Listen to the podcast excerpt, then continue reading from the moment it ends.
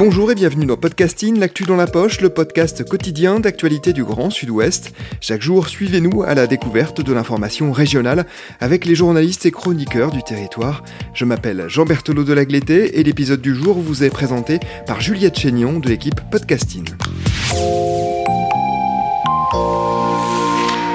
Aujourd'hui dans Podcasting, nous tendons l'oreille en direction de la scène électro à Bordeaux. Notre partenaire, Le Type, s'y intéresse dans l'article suivant, un état des lieux de la scène électronique bordelaise en 2022. C'est vous qui l'avez écrit, cet article, Laurent Bigarella, bonjour. Bonjour Juliette. Vous êtes rédacteur en chef du Type, un média culturel en ligne, et vous proposez donc ce tour d'horizon de la scène électro à Bordeaux. Commençons par les bases. Nous ne sommes pas tous spécialistes de musique. Comment est-ce qu'on définit la musique électro aujourd'hui? La musique électronique, euh, c'est un, c'est une esthétique musicale et surtout une culture qui regroupe d'abord euh, différents styles musicaux puisque les musiques électroniques, c'est un, on va dire un, style chapeau qui englobe beaucoup d'autres euh, styles. Par exemple, euh, les styles les plus connus comme la house ou la ou la techno, qui sont des mouvements qui sont nés plutôt euh, aux États-Unis à la fin des années 80, notamment à Détroit et à Chicago, et qui il y a, beaucoup d'autres styles qui, qui sont englobés dans ce terme des musiques électroniques. Il y a ce qu'on appelle par exemple l'acide, acide, les musiques qui sont plus lentes comme la down tempo, comme la micro comme les musiques baléariques. Voilà, c'est tout un panel de, styles musicaux. Et ensuite, plus globalement, c'est tout ce qui regroupe les, acteurs des musiques électroniques, à savoir bah, à la fois les artistes, les producteurs et productrices, les clubs, les labels, euh, voilà, tout ce qui compose un, peu l'écosystème euh, de, de la scène des musiques électroniques. Entrons donc dans cette scène électro-bordelaise. Ce que vous notez d'abord, c'est la présence de nombreux collectifs. Alors là encore, il va falloir nous expliquer ce que c'est un collectif? Oui, alors un collectif, euh, c'est un regroupement de personnes, euh, je dirais pour le définir assez simplement, qui s'unissent pour euh, défendre une couleur musicale, une esthétique, un style qui tient particulièrement à cœur à ces personnes. Souvent, ce collectif, il est, c'est, composé sous forme d'association. Donc c'est le cas à Bordeaux, mais voilà, dans d'autres villes en France, il y, a des, il y a des collectifs qui sont également présents. Donc ces collectifs, ils vont proposer des événements, des soirées, pourquoi pas parfois des festivals. Et, voilà, c'est ce qu'on note dans l'article, c'est qu'à Bordeaux, les collectifs sont très très présents et très représentés et très influents au sein de la scène euh, bordelaise. Concrètement, quelles sont leurs, euh, leurs actions, leur rôle dans la scène bordelaise à ces collectifs? Ben, Majoritairement, ils sont organisateurs d'événements, donc ils vont organiser euh, tout au long de l'année des, des, des, fêtes, des événements qui peuvent être des événements qui se tiennent dans des clubs, par exemple à l'iBoat ou en Gare Eiffel ou au Parallèle si on si on parle de Bordeaux. Et puis euh, les beaux jours arrivant, ils vont de plus en plus investir euh, ce qu'on appelle euh, des formats open air sur des espaces publics. ça peut être à Bordeaux Square d'Ombedos par exemple, sur les quais. Ça peut être au Vivre de l'Art, rive droite aussi où il y a beaucoup d'espaces verts qui sont disponibles où les collectifs peuvent proposer leurs événements. Et voilà, ils vont mettre en avant des DJ, à la fois des DJ, ce qu'on appelle des DJ résidents, donc à savoir des, des DJ qui sont membres du collectif en question, mais aussi ils vont inviter euh, d'autres artistes nationaux ou internationaux pour que ces artistes participent euh, à leurs événements.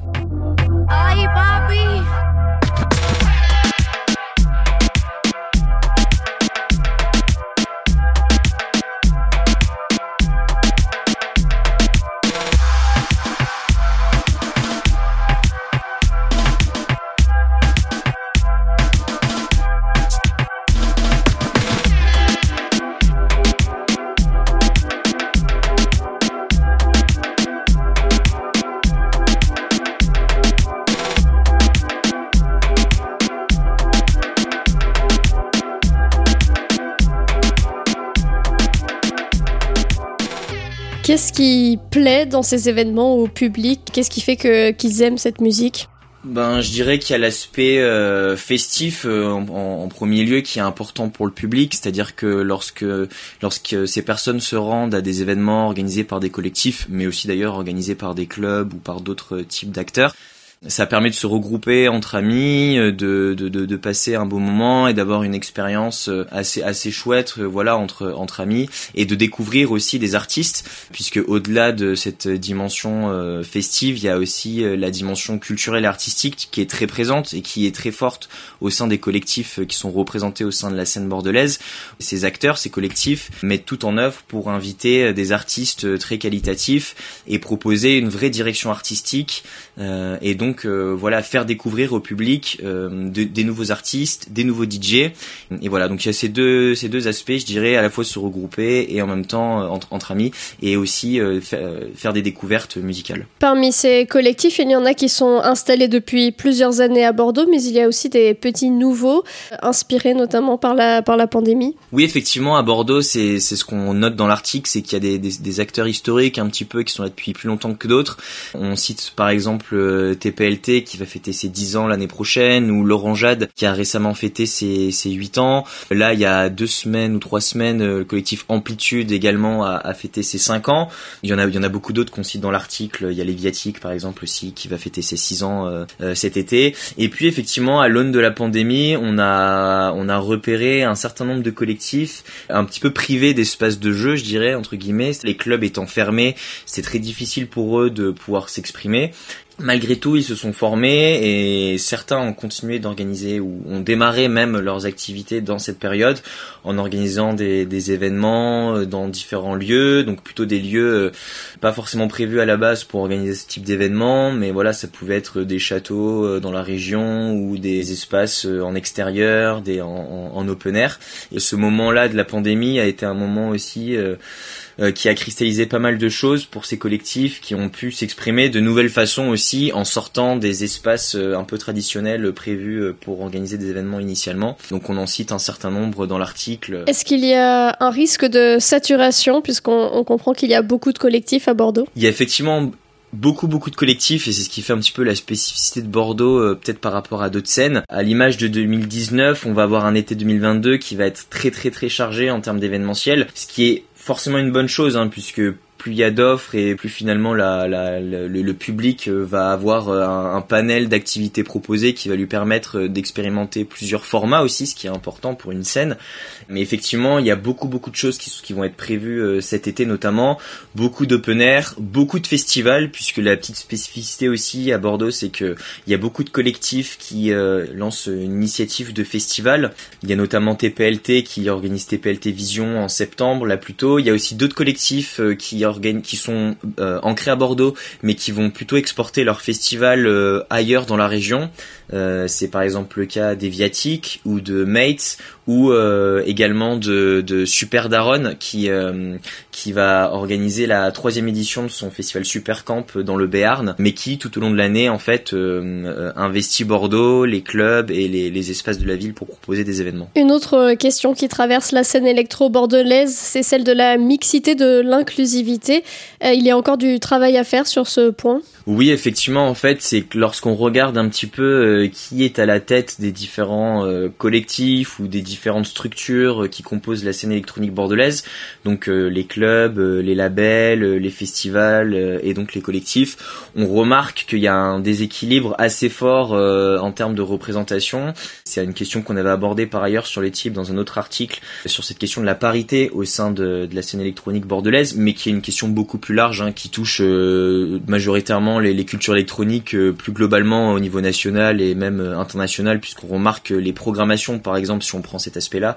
Les programmations de festivals ou de lieux sont très déséquilibrées en termes de, de, hommes-femmes notamment, et puis après en, en, termes de minorité de genre, euh, c'est encore euh, plus exacerbé.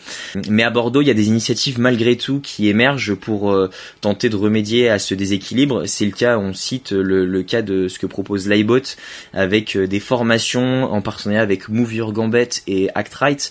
Ce sont des formations qui sont destinées à des femmes en fait ou des, personnes de minorité de genre pour les former euh, sur euh, du, DJing euh, pour que donc ces personnes deviennent DJ et en fait on se rend compte que lorsqu'on prend le problème donc à la racine c'est-à-dire avec les artistes et donc en formant des, des de nouvelles artistes c'est comme ça qu'on va pouvoir rééquilibrer les programmations et à terme donc ça va prendre plusieurs plusieurs années hein, évidemment mais à terme, c'est par ce biais-là qu'on peut tenter de rééquilibrer les déséquilibres de programmation.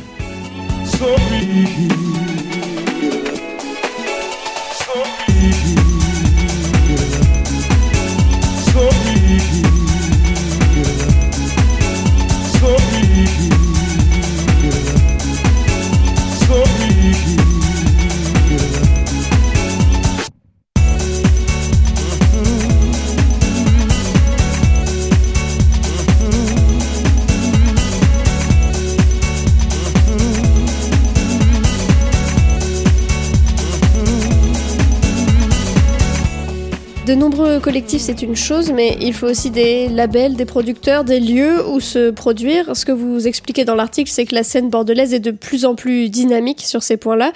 Qu'est-ce qui lui manque pour prendre encore plus d'importance? Précédemment, je parlais plutôt des DJ, donc euh, des, gens qui passent des disques en soirée et qui, sont des, artistes véritablement, hein, puis qui proposent des vraies, euh, des vraies constructions musicales lors de leur DJ set. Euh, mais au-delà de ça, le rôle des producteurs et des productrices, il est moteur dans la d'une scène, puisqu'en fait les producteurs ce sont vraiment eux qui vont euh, bah, créer des morceaux, créer des ce qu'on appelle des tracks dans le au sein de la scène. Et en fait cette production elle est importante pourquoi? Parce que lorsque des pairs donc euh, PAIRS euh, vont regarder ce qui se passe dans d'autres villes, ils vont beaucoup le faire à travers ce prisme de la production. Euh, par exemple lorsqu'on est un DJ à Nantes, à Paris, à Marseille ou à Lyon par exemple, comment on va on va se, se renseigner sur ce qui se passe à Bordeaux? Souvent c'est en, en, identifiant des d'autres producteurs ou productrices qui produisent donc des morceaux, des disques. À Bordeaux, pendant assez longtemps, il y a eu assez peu de cet écosystème de producteurs et c'était assez peu dynamique et euh, c'est ce qui a pu euh, un peu porter préjudice à, à, la scène. Et là, en fait, on, on remarque effectivement depuis quelques années qu'il y a un renouveau en fait de ces producteurs et ces productrices avec des acteurs qui accompagnent ce, ce, ce mouvement. Euh, par exemple l'exemple de la radio Ola Radio qui est bon maintenant basée à Marseille mais qui était à Bordeaux pendant pendant 2 3 ans et qui a sorti des compilations avec beaucoup d'artistes locaux, donc de producteurs euh, locaux, et puis euh, beaucoup de labels qui émergent récemment avec euh, par exemple le label Tustance ou le label Le Ciel Records, qui sortent donc des disques et qui sortent des, des morceaux de producteurs bordelais. Et c'est par ce biais en fait qu'on va pouvoir faire en sorte que la scène soit identifiée par d'autres villes notamment. Comment se rémunèrent des, des artistes euh, des, dans les collectifs, des, des DJ euh, D'où vient, viennent leurs revenus? Alors les, les DJ, euh, ils tirent leurs revenus de leur cachet, donc ils sont payés lorsqu'ils font des, des prestations, lorsqu'ils font des dates. Et puis par ailleurs, euh, les producteurs, eux, vont pouvoir. Euh, souvent, ces producteurs sont aussi DJ, donc ils vont aussi avoir des cachets euh, dans le cadre des événements lors desquels ils jouent. Et puis par ailleurs, lorsqu'ils produisent des morceaux. Il y a des gens qui vont acheter leurs disques en physique, en vinyle ou en digital, en ligne, sur des plateformes comme Bandcamp par exemple. Par rapport à d'autres villes françaises ou européennes, comment se situe Bordeaux sur la scène électro? Bordeaux sur à l'échelle nationale euh, est une ville qui est clairement identifiée, hein, mais qui est peut-être un petit peu en retrait en termes euh, d'identification, je dirais, par rapport à des villes, bon évidemment comme les, la, la, capitale Paris, mais aussi comme euh, Lyon ou ou même peut-être Nantes et Marseille.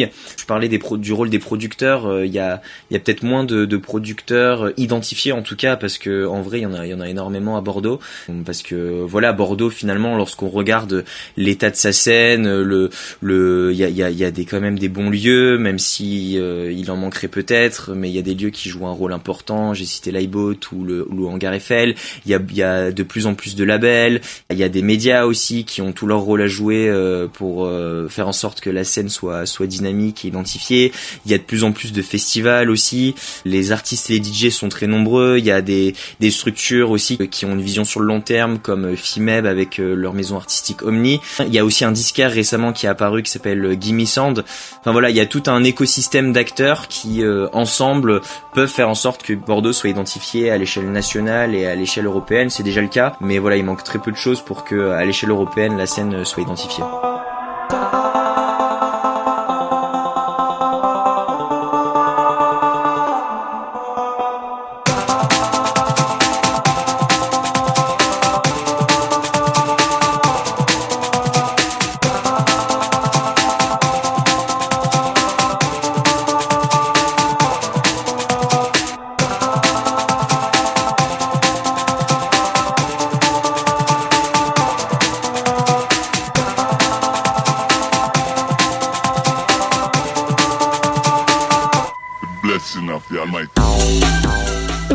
De le dire, il y a aussi la question du relais médiatique sur euh, votre média, Le Tips, qui est un média culturel. Vous vous attachez à publier des articles sur euh, les musiques électro, mais aussi euh, le rap, par exemple.